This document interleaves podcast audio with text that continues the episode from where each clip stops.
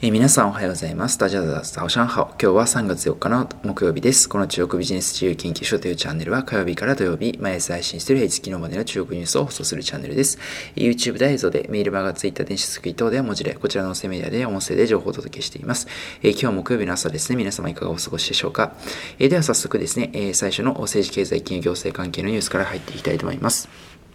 えまず最初のニュースです。えアメリカのですね、商務長官にレモンド氏が承認されたということで、え対中のですね、ハイテク規制を主導していくということが出ています。え東部ロードアイランド州のですね、レモンド知事が商務長官に起用されるということで、えですね、与党民主党が主導する上院が賛成84票、反対15票で承認ということが出ています。えレモンド氏ですね、え今後期待されることとしましては、まずですね、半導体関係の規制ですね、今中中国に対してえ様々な規制を行っていますけれども、え一方でえですね、アメリカの産業界が過度の規制に対してえですね、サプライチェーンも同等の滞りで懸念を示したりしています。え一方でですね、対中圧力を引き続きかけたいというバイデン政権の思惑もありまして、このあたりにバランスを取らなきゃいけないというところがあるかなと思います。えまたですね、同盟国とともにですね、関税ですとか、このあたりもですね、うまく協調を取っていきながらですね、対中政策をを決めていかないといけないということで、バランス感覚の求められる舵取りだということが予想されています。続きましてですね、今年のですね、今年の全人代ですね、日本の国会に該当する最高権力機関であります全人代が3月5日に開幕します。明日ですね、開幕します。ちなみにですね、2035年までの超長期計画というのが今年はですね、注目されていまして、習近平国家主席がいつまでですね、トップになるかというところも気になるというところがありますが、実はですね、非常にですね、ビッグプロジェクトで発表されるんではないかというふうに予想されていることが、北京と台湾を結ぶですね、鉄道、高速鉄道を整備するというような計画等々が発表されるのではないかというような噂があります。まあ、これですね、事実かどうかというのは全時代オープンしてから見ていきたいと思います。えー、続きまして、え中国がですね、チベット開発に5兆円を投資していくということで、鉄道やダムの建設等々に力を入れていくということが出ています。え四川省とチベット自治区を結ぶですね、鉄道の主要区間の建設工事に着手しまして、ダム3基分に相当するような水力発電開発等々も進めていくということを決めました。経済振興を通じてですね、チベットへの統治というのを強めて、豊かなですね、資源ですね、を利用していくということも視野に入れているということです。え続きまして、中国のですね、ピンドード EC の第3位ですね、ピンドードですとか、あとメイトワン生活関連アプリメイトワンに罰金が課されました。中国のですね、規制当局が不当に価格を操作しまして、価格法に違反したとしまして、ピンドードですとかメイトワンに対して罰金処分を課す決定を課しました。昨年12月はですね、皆さんご存知通り、アリババにも罰金課されていまして、消費市場で大きなシェアを握るネット企業への規制が強められています。当局ですね、国家国家市場監督管理総局の発表によりますと、ピンドとメイトアン等々の5社に対してですね、大体約800万円から2400万円程度のは罰金が課されるということで、具体的にはですね、共同購入のサービスにおいて価格を下げすぎたということで、一般の市場よりも大幅に安い価格で提供、サービス提供を行ったことによりまして、中小零細企業の利益を損ねたということが出ているということです。続いて企業のニュースに入ります。ソーシャル EC のですね、モグですね、女性向けファッション、ファッションに特化したようなソーシャルサービスのモグが2020年のですね、10月から12月の決算を発表しまして、初のですね、四半期の黒字を達成しました。ライブコマースがですね、約21%程度、総売上流通額で伸びたということが大きな要因かと思います。続いて、生活雑貨チェーンのメイソーですね、ミニソーというふうに言われておりまして、日本ではですね、無印×ユニクロをかけるダイソーというふうに言われたりしているような会社ですけれども、こちらがも合わせて決算を発表しました。2020年10月から12月の決算になりまして、売上高は前年同期の11%増ということになっています。え続きまして、えー DJI ですね、中国の DJI ドローンを世界最大手の DJI が、え片手でも操作できる新型ドローンの発売をするということが出ています。えこちらがですね、え中国の市場で、え発売する価格がですね、大体約日本円にしますとですね、中国圏で1000元弱、1000元、えということで、え日本円にしますと約1.6万円ぐらい、1万6000円ぐらいですね。えこちらが、この片手方式の操作が可能な装置ということで、本体価格はですね、それ以外に8000元程度ということで、日本円にします約13万円ぐらいなんですけれども、それに加えて、この片手方式の操作の機械を買うことによって、片手操作が可能になるというドローンになるということです。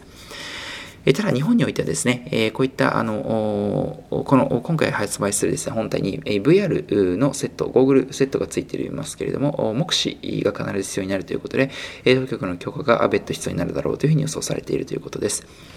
続いて、テンセントのニュースです。テンセントがですね、海外投資を強化していまして、イタリア政府がですね、同国の決済スタートアップであります会社に対して、ですね、今回、テンセントが出資をするということを承認したというニュニュースが出ています。今回、このイタリアのですね、決済の会社ですが、約ですね、え120億円、日本円にしますと120億円程度の出資調達をするという中で、えですね、テンセントからも出資を受けるということになりました。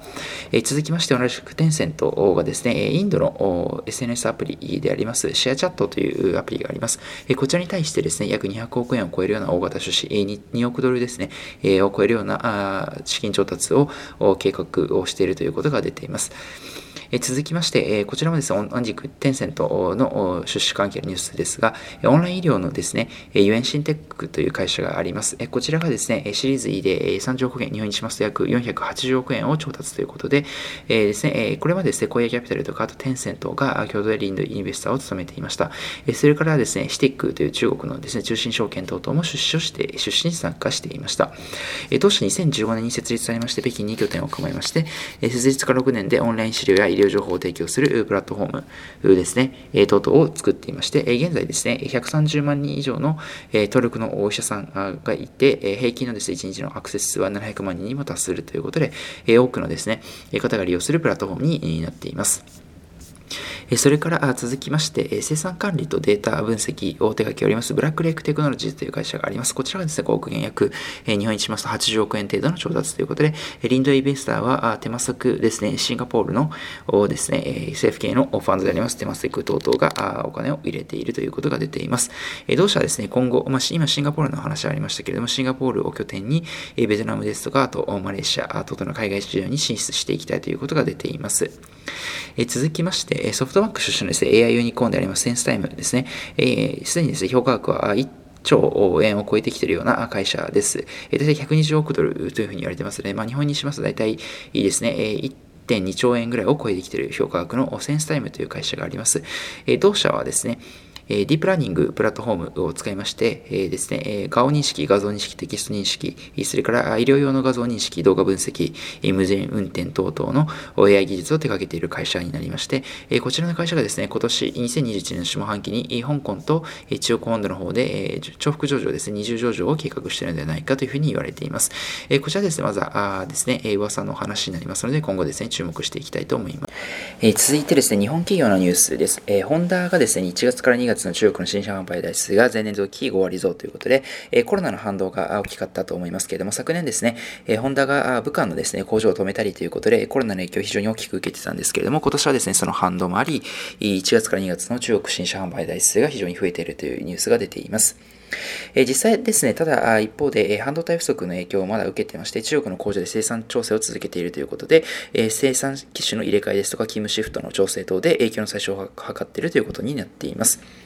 えそれから最後にですね、マーケットのニュースです。え昨日 IP を果たしました、ツァイシャン・ヤオ・イエという会社ですね、えこちらの会社の初値が18.5香港ドルということで、え合計価格比1.6%安だったということで、香港の上場を果たしたということが出ています。えそれから昨日ですね、え反戦指数ですけれども、大幅に反発をしまして、え終値はですね、前日比2.7%高の29,880.42ポイントというふうになっていました。え中国企業指数に関しても、2.68%高の11,666.5 1.24ポイントになっています。昨日ですね、中国では4日にですね、全国政治協商会議というのが開幕しまして、翌5日ですね、明日には国会にあたる全人代が開幕する予定ということで、政策支援などが期待される銘柄に買いが入ったということでですね、出ています。またですね、反戦指数の銘柄においては、マカオ当局がですね、カジノ施設に入場する際の新型コロナウイルスとですね、PCR 検査の陰性証明書の提示というのを今日から免除したということを踏めまして、カジノ銘柄ですね、サンドツアイナとか銀河娯楽が大きく買われたということが出ています。それから銀行関係ですね、中国小銀行とか建設銀行の銀行株の上昇も目立ったということが出ています。一方ですね、出資先企業のワクチン接種後にですね、60代の男性が死亡したということが伝わりまして、中国生物製薬ですね、ワクチン等々の会社が売られたということが出ていますています。えー、それではですね、ランキング見ていきたいと思いますけど、3日の反戦指数のですね、騰落率ランキング、まず1位がですね、銀河娯楽、えー、27番、えー、カジノの会社ですね、えー、前市7.66%上昇。第2位が中国交渉銀行で1398番、えー、5.81%上昇。第3位が中国建設銀行で939番、えー、5.61%上昇です。えー、下位3位がですね、全体の50位がリンクリート823、えー、リートですね、マイナス0.56%下落。えー、続きまして、第51位が中国門入業ということで2319乳製品の会社ですね、マイナス1.598%。一番最後はですね、製薬バイオの中国生物製薬で1177番、マイナス2.87%になっています。それからハンセンテック指数の方ですね、1位が XD で2400番、4.64%上昇。第2位が BYD エレクトリニクスで285番、4.05%上昇。第3位がですね、周安保険、オンライン保険で6060番、3.84%上昇です。下位3位がですね、ミニウェンというですね、ですねクラウドサービス、不動産クラウドサービスの会社で909番、マイナス1.66%。下位2位がウェイマン G1 という会社で2000トンで13番ですね、マイナス3.5%。最後ですね、半導体の会社で、ホアの、ホアホン、バンダオティという会社で、証券番号1347番、マイナス4.15%ということになっています。はい、えー、今日もですね、えー、多くのニュースをお伝えさせていただきましたけれども、最後にですね、えー、今日の一言、中国語ということで、え今日はですね、え中国語はゲームですね、えについてお話ししていきたいと思います。中国はですね、非常に今ゲームが流行っているということで、えまた中国のゲームが世界中に非常にですね、存在感をしておりますけれども、えゲームはですね、よしというふうに発音します。よというのはですね、遊ぶという字、しというのはですね、ぎですね、遊戯という字を中国で書いて、よしというふうに言います。今日はですね、ゲームのニュースュースについて、えー、ですね、えー、詳しくはお伝えしなかったんですけれども、中国の、えー、最近のですね、えブランド、世界で、え非常に存在感をしているブランドということでゲームが挙げられますので、え今日はこちらの中国語というふうにさせていただきました。え今日はですね、こちらで以上となりますけれども、こちらの中国ビジネス自由研究所の方では、YouTube、メルマガ電子書籍、Twitter 等で日々情報を配信しております。えメールマガジンの発行も先月より始めておりまして、週6回配信されるメルマガになっております。え毎週末ですね、中国トピックの深掘り平日はニュースの初見マーケットの振り返り等をしております。概要欄の方にですね、YouTube 電子スキートのリンクを合わせて貼っておりますので、ご興味の方はぜひ一度覗いていただきましたら幸いです。えそれでは皆さん本日も良い一日をまたお会いしましょう。グッドラック中に名ハウユン、シャツジェン。